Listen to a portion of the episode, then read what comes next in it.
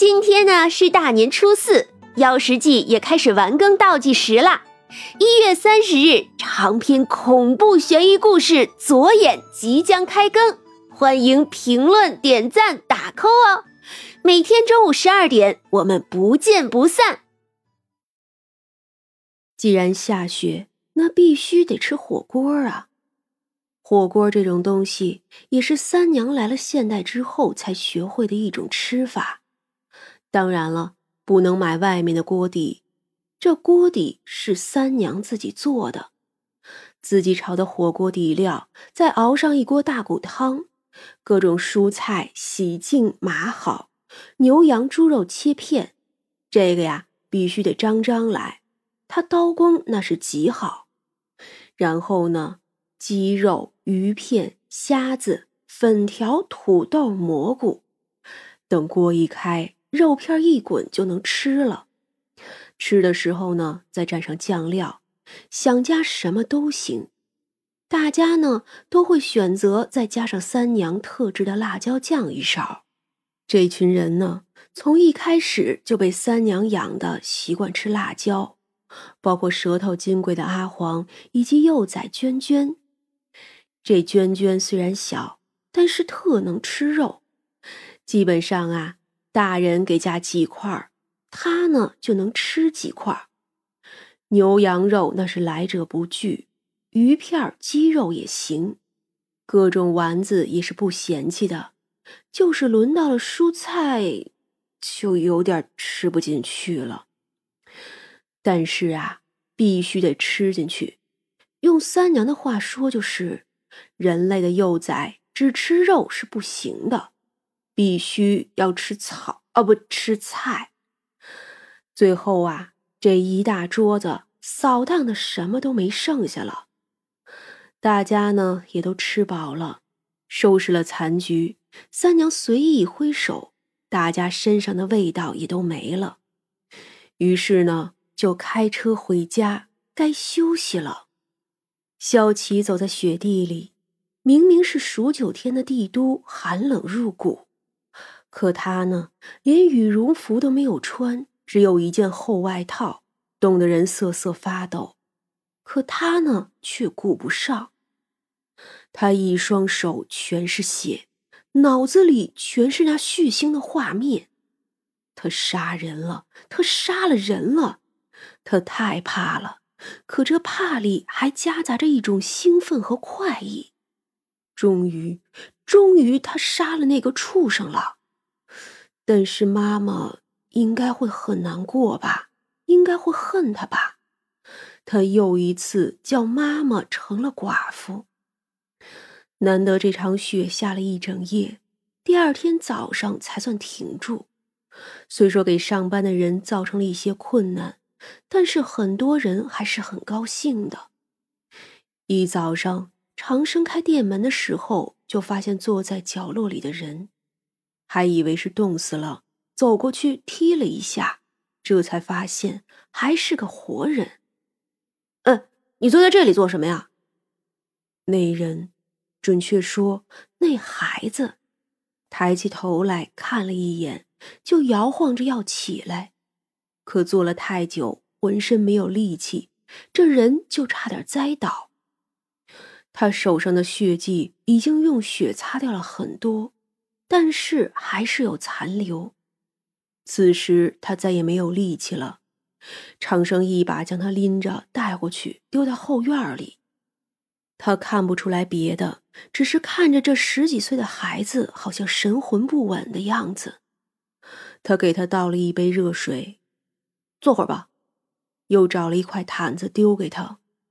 虽说这后院天井边的屋子没那么暖和，但总比外头要好吧。还有热水，萧琪喝了一大口水，这是他这几年来得到最好的关心了，他很珍惜。他不知道接下来会怎么样，但是不管怎么样，他只要还活着，就一定会记得这杯水，记得这块温暖的毯子。三娘过来的晚一些，一进去就看见了后院那个孩子。也看到了他身上的杀孽。哎，多大了？十十四，十四。哼，唉。三娘摇了摇头，进了厨房，不多时就做了两碗馄饨。这馄饨是薄皮猪肉馅儿的，清汤煮的，撒了紫菜和虾皮，还有葱花和盐髓。三娘滴了香油，又挖了一点辣椒酱。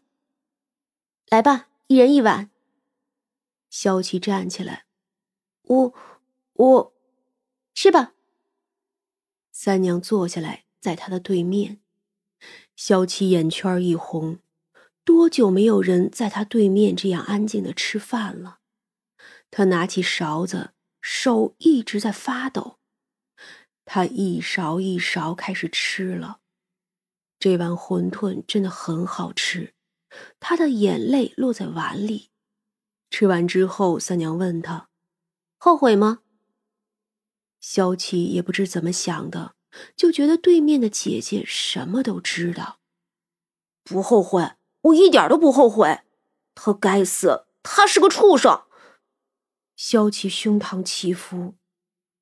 我，我是不是杀错人了？我是不是错了？萧琪红着眼圈看着三娘。杀人。是错了，可反抗是没错的。萧琪一愣，没想到是这么一个回答，他不知该说什么。来吧，让我看看。三娘一伸手就点开了水镜，你就不必回顾了，睡一觉吧。三娘一挥手，萧琪就在一边的小沙发上睡着了。水镜中是萧琪小时候。最开始，他有个幸福的家，虽然没有多少钱，但也是父母双全，爷爷奶奶爱护。但是他七岁那一年，他爸爸出了车祸，爸爸一死，好像幸福的家一下子就垮了。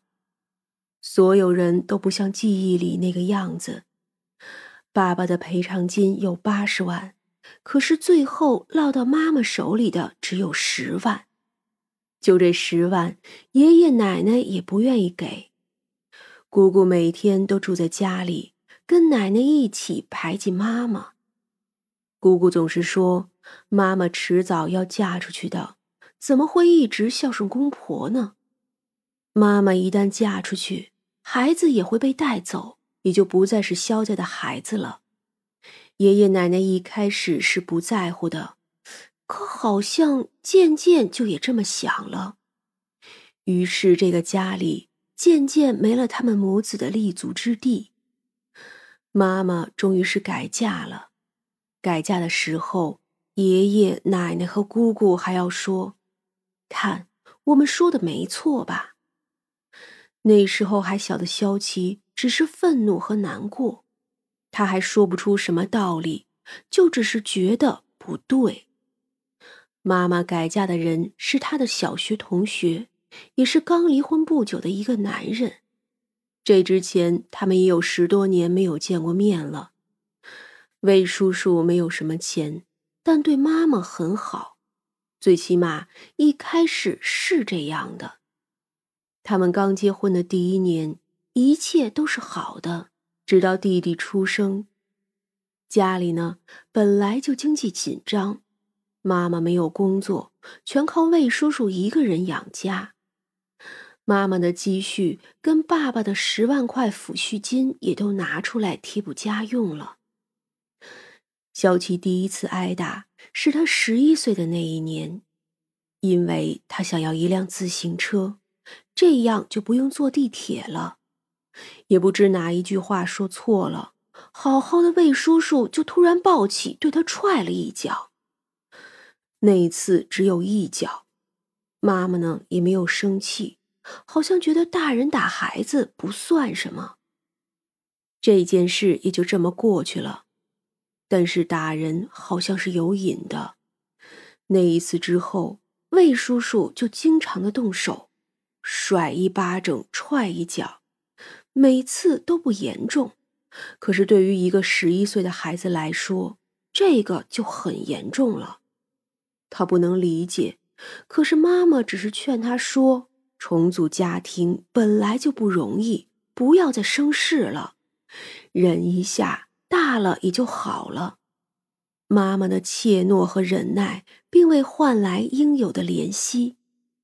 魏叔叔开始变本加厉，他本就对这个继子没有感情，此时又嫌弃他多余，不想养着了。